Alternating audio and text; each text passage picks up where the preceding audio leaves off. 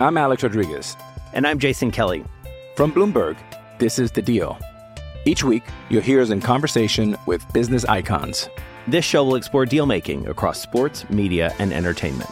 That is a harsh lesson in business. Sports is not And, as uh, simple you know, I- as bringing a bunch of big names together. I didn't want to do another stomp you out speech. It opened up so many more doors. The show is called The, The deal. Deal.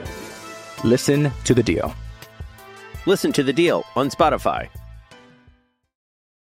Amigos de Footbox México, soy André Marín y junto con Daniel Brailovsky les contaremos en esta edición de Footbox México todo lo que necesitan saber de la fecha 1 del Campeonato Mexicano de Primera División.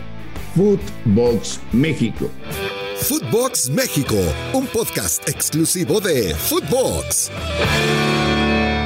Amigos de Footbox México, un placer saludarles. Se fue rápido junio, ¿eh? ¿Cómo anda, Marín? Sí, Cambiamos de mes. se fue, se fue rapidísimo junio y ya se viene julio y con el comienzo de este mes empiezan los partidos ya de una, de una liga media rara, cortita, eh, se viene el Mundial y entonces este, habrá, que ver, habrá que ver qué tanto rinden los futbolistas previo al mismo. Hoy arranca la liga. ¿Estás ilusionado? Siempre, a mí me encanta, a mí me encanta cuando llegan los partidos por los puntos, me encanta, así que sí, eh, esperando ver buenos partidos, eh, viendo cómo se va a desarrollar este, el América, qué bajas tiene el Atlas para su primer partido con el mismo, este, lo del Toluca, eh, más que nada porque está en y porque trajo jugadores de primer nivel. Sí, sí, me interesa, me interesa y mucho. Hoy, por ejemplo, ¿vas a ver los partidos? Pues sí, güey, no mames. Sí, claro, por supuesto, por supuesto. Vos- me imagino, me imagino que vos también lo vas a ver. Me llama Sí, mucho señor. la atención hoy. En los papeles me llama más la atención el partido de Necaxa Toluca, aunque no voy a dejar de ver el partido de Mazatlán contra Puebla. Mazatlán, Puebla. Oye, para, Sí, sí. para seguir con la jornada 1, dime una cosa, Ruso. ¿Qué no podemos tener en este país? De 125 millones de habitantes, 11 chavos menores de 20 años que jueguen bien al fútbol. ¿no? Pero por supuesto que sí, sí se puede y yo creo que sí se tiene. No es que no se tenga, claro. Nos estamos yendo con la última eliminación, desgraciadamente, de los chicos eh, y que no van a poder participar ni en las Olimpiadas ni en el próximo Mundial Juvenil. Pero sí, sí hay jugadores de, de calidad eh, y definitivamente esto tiene mucho más que ver con, con la organización que con los penales que fallaron los chicos o lo que hicieron. Porque claro, nos vamos al último partido y la eliminación y, el penal fallado prácticamente en el último minuto y después de que no se convierten, pero eh, venían, venían dando exhibiciones importantes, buenos futbolistas, proyectos de grandes futbolistas que en este partido no rindieron, no estuvieron y yo no creo que haya habido de ninguna manera una falta de respeto hacia el rival o se creían superiores y demás. Eh, se dio la combinación de que justamente estos chicos no rindieron en este partido y al no rendir el rival aprovechó, se fueron a sus últimas instancias y por penales terminó venciéndolo. Eh, yo, yo iría más a una crítica de la organización del fútbol en general que de lo que hicieron estos chicos, que sí termina siendo por supuesto un fracaso enorme. ¿Me puedes explicar qué está pasando en el fútbol mexicano con la generación de futbolistas? O sea, es un golpazo ruso no ir al Mundial Juvenil y no ir a los Olímpicos de París. Es un golpazo para el fútbol mexicano. No lo sé, tú dime. sobre todo sabiendo y entendiendo que el próximo mundial se va a jugar aquí, o parte del mismo se va a jugar aquí, por supuesto. Por supuesto que es muy, es muy difícil asumirlo. Eh, mirá, me preguntás si, si tenés un diagnóstico, es difícil, Marín, ya, ya conocemos cómo se maneja el fútbol mexicano, mientras eh, el, eh, eh, eh, gente, la gente importante de nuestro fútbol estaba dando una charla en Europa con respecto a la cantidad En Roma, en Roma. Sí, la cantidad, la cantidad de futbolistas y todas esas eh, versos que uno puede llegar a hablar de producción y demás, se estaba eliminando la selección juvenil. No, no, a veces no coinciden las cosas que manejan los altos mandos con las que pasan realmente en el fútbol. Y bueno, te das cuenta que esto es un eh, verso tras verso y que tiene que ver con que ellos viven una realidad que es dinero, dinero, dinero y la cuestión futbolística o deportiva no se prioriza. O sea, se creen sus propias mentiras. Sí, pero por supuesto, te las quieren hacer creer y algunos las compran y otras no. Eh, a mí no es fácil que me las vendan.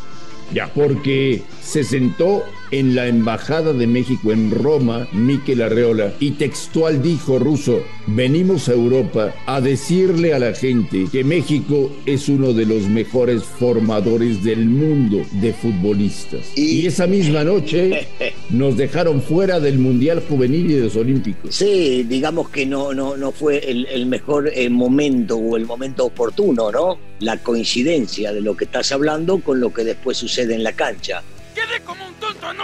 Aunque yo sí creo que México forma, forma buenos futbolistas, yo sí creo que hay equipos que trabajan muy bien y que hacen las cosas como se debe y por eso vemos a muchos chicos jóvenes que pueden llegar a, a, dar un vuelco dentro del mismo. Lo que pasa es que después ves que hay tantos jugadores eh, extranjeros, y lo digo con respeto, en la liga, que le quitan el lugar o la posición o el crecer rápidamente a futbolistas que son jovencitos y vos decís, bueno, esto sí tiene mucho que ver con la falta de experiencia de los mismos. Es, es normal que estos chicos, creo que había dos, uno Ambris, que es el más conocido, que jugaban o que juegan en primera división y los demás prácticamente no. Si vos reducís, por un lado te digo, el número de extranjeros, tiene más posibilidad de los jóvenes. Es simple.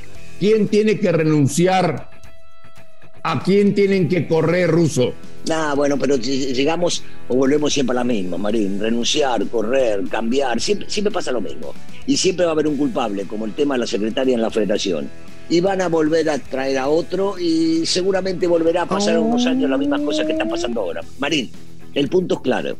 Si vos priorizás el dinero a lo deportivo, las cosas te van a seguir saliendo de esta manera. El día que prioricen lo deportivo lo futbolístico a lo económico y como producto de lo que hagan en la parte futbolística profesional, esto le genere lana, puede llegar a cambiar. De otra manera no. It's Kaylee Cuoco for Priceline. Ready to go to your happy place for a happy price? Well, why didn't you say so? Just download the Priceline app right now and save up to 60% on hotels. So, whether it's Cousin Kevin's Kazoo concert in Kansas City, go Kevin, or Becky's Bachelorette Bash in Bermuda, you never have to miss a trip ever again. So, download the Priceline app today. Your savings are waiting. Go to your happy place for a happy price. Go to your happy price, Priceline. I'm Alex Rodriguez. And I'm Jason Kelly. From Bloomberg, this is The Deal. Each week, you'll hear us in conversation with business icons. This show will explore deal making across sports, media, and entertainment. That is a harsh lesson in business. Sports is not And, as simple you know, I- as bringing a bunch of big names together. I didn't want to do another stomp you out speech. It opened up so many more doors. The show is called The, The Deal. Listen to the deal. Listen to The Deal on Spotify. Señor Brailovsky, ¿ya tiene listo su Daily Fantasy de Draftea para el inicio de la Liga MX? ¿Sí o no? Sí, Marín, pero por supuesto que sí. A mí no me tenés que recordar para armar el 11, no jodas, Marín, por el amor de Dios. Y, y la base, por supuesto, la base de mi 11 es con el mejor, con el más grande, con el más importante, con el Club América. Este, necesito sumar muchos puntos y romper la liga, Marín. Perfecto. Así que gente de Footbox México, recuerden bajar la aplicación de draftea.com, usen el código Footbox para que les regalen 30% adicional en su recarga. Demuestren que saben más de fútbol que el señor Daniel Alberto Brailovsky. La gente sí puede saber más, Marín, pero vos no existís. Sos un muerto, Marín. No sabés de fantasy y menos de fútbol. Draftea.com está con nosotros en Footbox México. Señor Brailovsky, ¿qué me recomienda ver este fin de semana? América Atlas. El América Atlas me llama mucho la atención, aunque te diría que también el Guadalajara contra Juárez, ¿eh? Juárez se reforzó bien, trajo un buen técnico. Eh, lástima, ¿eh? paréntesis, lo de JJ Macías, qué desgracia, es cómo lo persigue a él Caray. eh, el, ma- el mal momento que, que muchas veces viven los futbolistas. Y yo creo que JJ se va a recuperar y va a poder salir de esto. ¿eh? Eh, han habido jugadores que se han roto los ligamentos y que por fuerza de voluntad y por la cabeza terminan regresando. Este chico está bien de la cabeza, está siempre bien de la cabeza y seguramente va a poder recuperarse, salir de esto. Lástima, ya quedó afuera del, del próximo mundial, pero deberá trabajar para, para pensar en lo que sigue. Era ruso, era el torneo en el que JJ Macías quería demostrar que estaba de regreso, que estaba preparado para ser el 9 de Chivas, que estaba preparado para ser el 9 de la selección mexicana, para muchas cosas. Se rompió el cruzado ruso, lo peor que le puede pasar a un futbolista. Sí, es cierto, es cierto, pero, pero esto era prácticamente te dejaba el fútbol o dejabas de jugar al fútbol hace muchísimos años, en mi época. Hoy por hoy hemos visto a jugadores que se han recuperado y, le deseo todo lo mejor a JJ, un, chico que siempre ha trabajado muy bien la parte mental, que está bien de ahí, como decimos, bien del bocho, cuando estás bien de arriba el otro se puede llegar a recuperar.